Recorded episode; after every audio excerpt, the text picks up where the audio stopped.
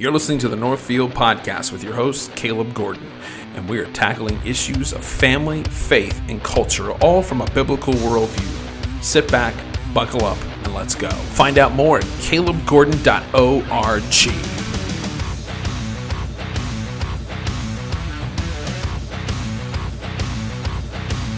Hello, hello, my friends. Welcome back to the Northfield Podcast. I'm your host, Caleb Gordon. Thank you so much for taking time out of your schedule to be a part of the program today. Um, I just want to say this. This podcast, we're going to talk about why theology matters. Why theology matters because 2 Timothy chapter 4, verses 3 through 4 says, For the time is coming when people will not endure sound doctrine, but have it, having itching ears will accumulate for themselves teachers to suit their own passions and will turn away from listening to the truth and wandering off into myths. Um, this last week there was a an event that took place and it was a it was a pride event and I I, I don't even want to address that because I had a sermon. If you want to go listen to that sermon, I addressed it in my sermon. Um, here's what I want to address primarily. The female who is calling herself a pastor and speaking authoritatively on biblical issues. Um, that's where I, I'm having having a problem. Um, this woman who's who is a pastor here in Oklahoma, um, and I use that. Listen, I'm not using that in an authoritative pattern because she's not a genuine, real pastor. She might lead a group of people, but this is not a biblical group of Christ honoring people. How can I say that? Because of her language and how she communicates as to what uh, she's celebrating. She's celebrating sexual deviancy. She's celebrating um, she is celebrating what God says is wicked. And you could you can look at Romans chapter 1 where God expressly calls the sin of Sodom, homosexuality, a, a sin. And and anyone that celebrates that should be punished as well, according to Romans chapter 1. You have to read it in context and understand that. So this woman takes out an article in the paper and talks about the event, saying that it's a, a fun, colorful celebration and expression of diversity, inclusion, and love. That is, it, you're you're included as long as you are an ally or affirming of sexual sin. As long as you're okay with sexual sin and the okaying of sexual sin, as long, if you're participating and okaying sexual sin, you will be included in this event of love. And, and, so she says that the church I serve at is, and the people that go there are being criticized for doing so. So far, I've been called a heretic and an apostate. So let me just say this. If you teach something that is counter biblical, anti biblical, not taught in the scriptures, you will be called a heretic. People like Joel Osteen, I call them heretics because he teaches things that are not in the text. He teaches he teaches about things that are not in the text. Kenneth Copeland, all these prosperity gospel guys, I call them heretics. This woman I'm calling a heretic because she is teaching something that is against the biblical narrative. Now, not only that, she says she's gone on to say that I'm an apostate.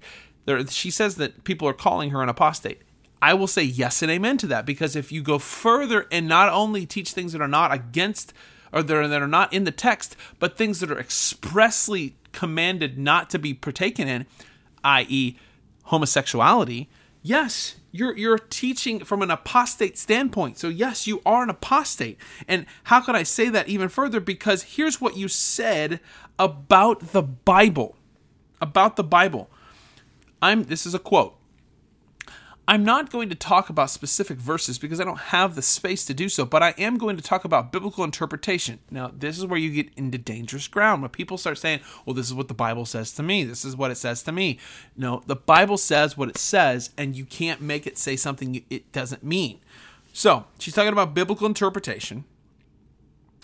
And, and because it is important to understand that everybody who reads the Bible interprets it even those people who claim it should be understood as the quote unquote literal, infallible word of God. That too is an interpretation uh, interpretational choice. Okay, so here's why I call her an apostate. She is calling into into question the infallible and inerrancy, the literal infallible inerrancy of God's word. So in essence she's saying that God's word is not infallible, it's actually fallible. She's not saying that it's the literal word of God, it's just a paraphrase. She's not saying that this, she's saying that the Bible is not the actual infallible word of God. She that's this is what she says. That too is an interpretation of choice. If we want to truly understand the Bible, we must understand the context in which it's written. For example, the primary concern of the lives in ancient Israel, in the Hebrew Bible in the Old Testament, was the survival of their people. Life expectancy was low, especially for women, who often died while giving birth.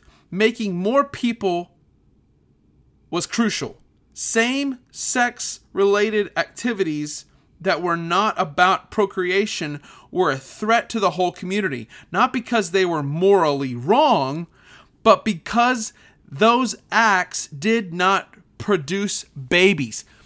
What in the actual world is this woman saying? Read the story of Sodom and Gomorrah.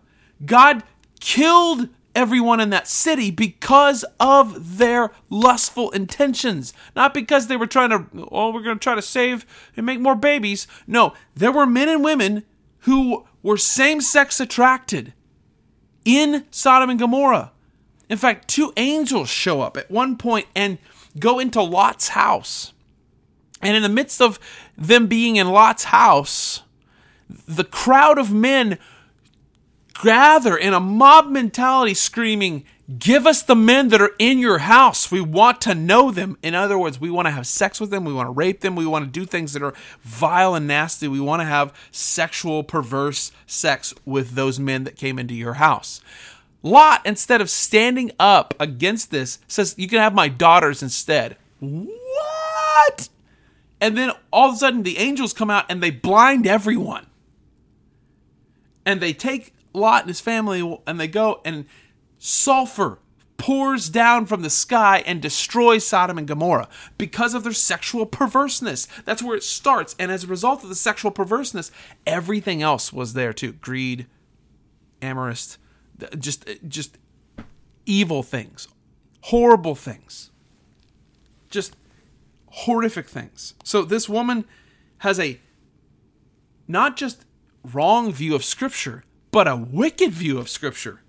The Bible doesn't teach, for example, that the Old Testament Israelites um, they didn't have same-sex sex because, well, they're trying to make babies. Y- lady, you're out of line, and you are a you need you need to be saved.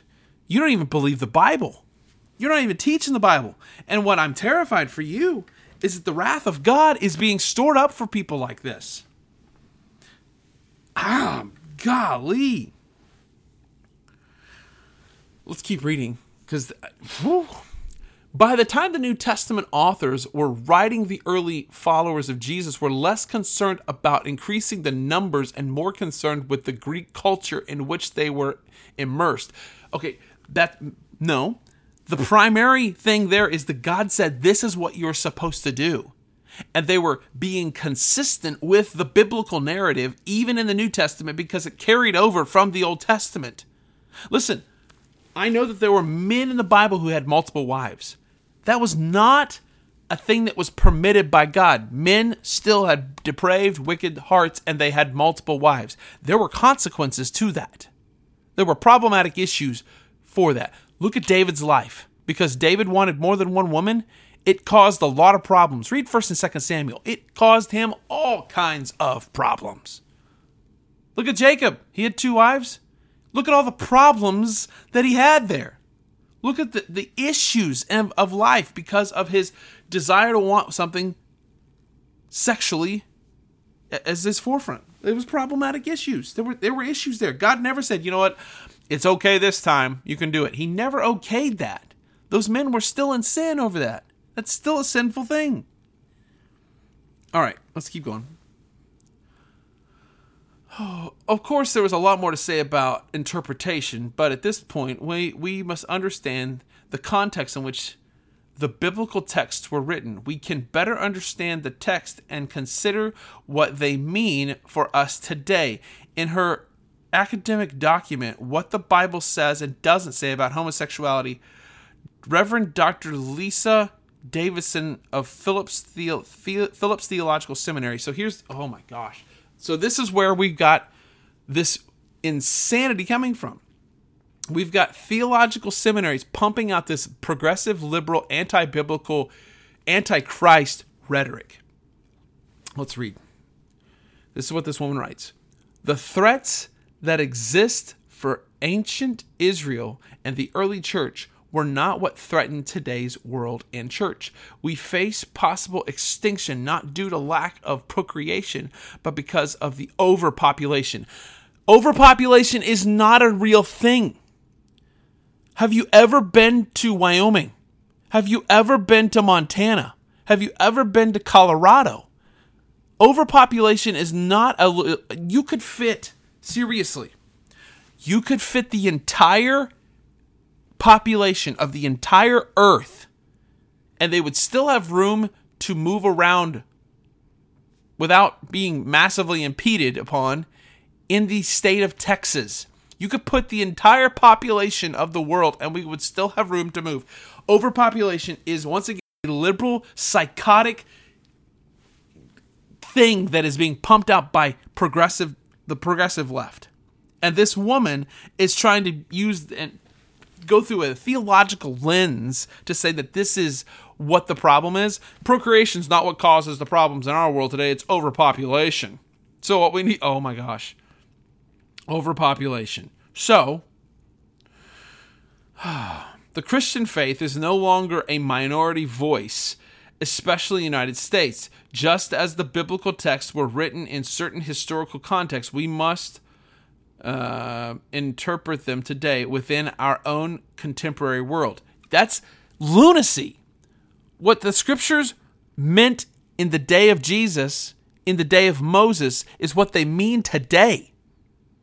Like scripture doesn't change. God's word doesn't change. God's word doesn't change with the times so that you can, oh, it's just an old fashioned book. We got to figure out a new way to make this. This is what we've done when we don't believe the biblical narrative, we we pump out this trash that says, well, we've got to come up with our own interpretation for, for today.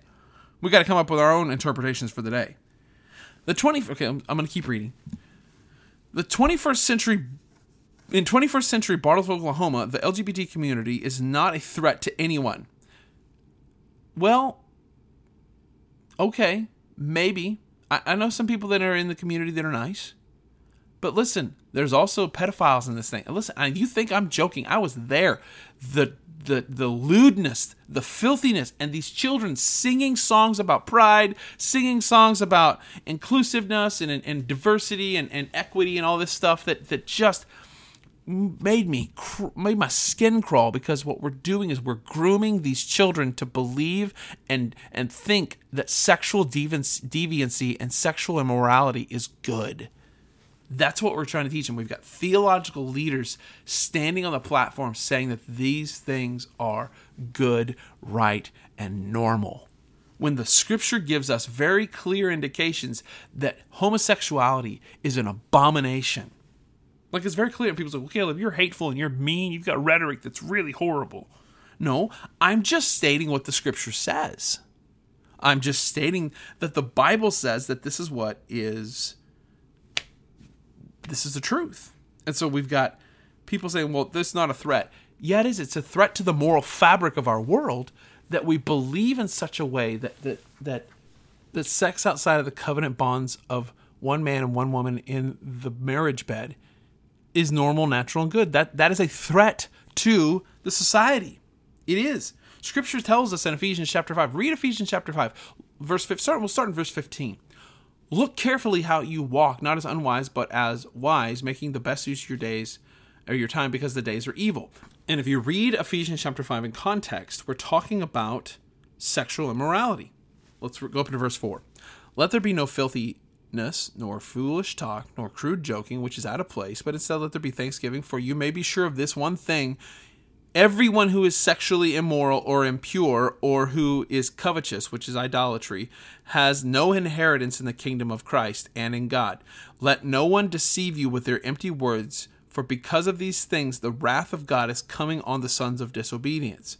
Therefore, do not become partners with them, for at one time you were in darkness, but now you are you are light to the Lord.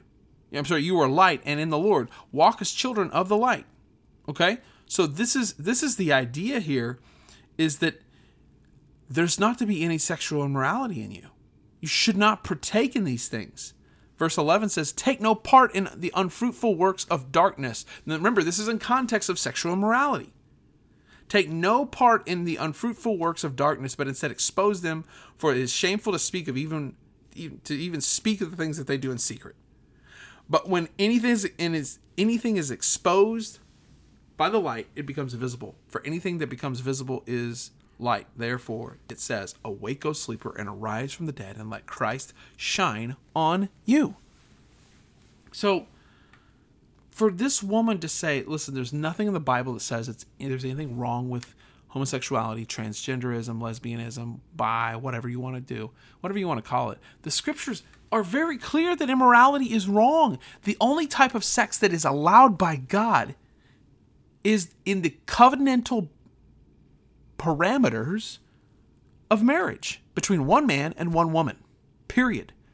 The scriptures are very clear that it is husband and wife. In fact, keep reading in Ephesians chapter 5, it talks about husbands, love your wives as Christ loved the church and gave himself up for her. Okay? Wives, submit to your husbands as unto the Lord, for the husband is the head of the wife, even as Christ is the head of the church, his body, and is himself a savior. Okay, so there's nothing in the text that says Caleb and Steve can get married and have normal sex. It is one husband, one wife. In fact, in Genesis chapter 1 says that God created the male and female and at the end of Genesis chapter 1 it says what? Or it says uh, end of Genesis chapter 2, sorry, not Genesis 1, Genesis chapter 2, let the man cleave to his wife leave his father and mother and cleave to his wife. Let the man leave his father and mother and cleave to his wife. Uh, God gave us, and this wasn't for procreation. The primary objective of sex is not for procreation because there's only one week during the month of a woman's cycle, the way she runs in her cycle in her in her reproductive system. There's one week out of 30 days where she can get pregnant.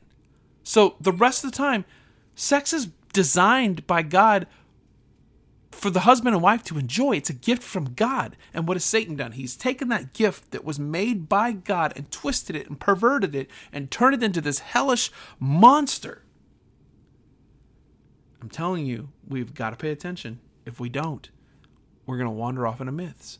This is why it is important in 2 Timothy chapter 4 where Paul tells Timothy, Listen, I charge you in the presence of God and of Christ Jesus, who is the judge of the living and the dead, by the, his appearance and his kingdom. Preach the word, be ready in season and out of season, reprove, rebuke, exhort with all complete patience and teaching. For the time is coming when people will not endure sound doctrines, but will have itching ears, and they will accumulate for themselves teachers who will suit their own passions. This is what this woman is. This woman is a teacher that is itching the ears, scratching the itch of these people who have this desire to chase after their own lusts. And I'm telling you, we're going to have a hellish reaping if we don't repent and we don't call these people out. So, wake up. It's time to wake up, folks, and see that this woman and people like her are heretics and apostates, and they are not to be considered biblical preachers because they're not. They don't even believe the Bible. She just said in the article that the infallibility and the inerrancy of Scripture is an interpretation of choice. Oh my goodness. How horrible is that? I'm telling you, we better wake up. So, what, how, how do we wake up to this? We expose it, we talk about it, and we preach the word. We, we, we churches have got to preach the word more. Pastors have got to stand up to this stuff. Stand in the pulpit and say, Thus saith the Lord. Grow a spine, pastors and talk about these things. All right. Love y'all. Diversified Systems Resources is a technology company based in Bartlesville, Oklahoma, that's been in business for 39 years. Are you looking for a stable employer, clean office environment, fun teammates, and a day that is always new and exciting? Then email us your resume today at dsrjobs at dsrglobal.com. DSR, we deliver technology.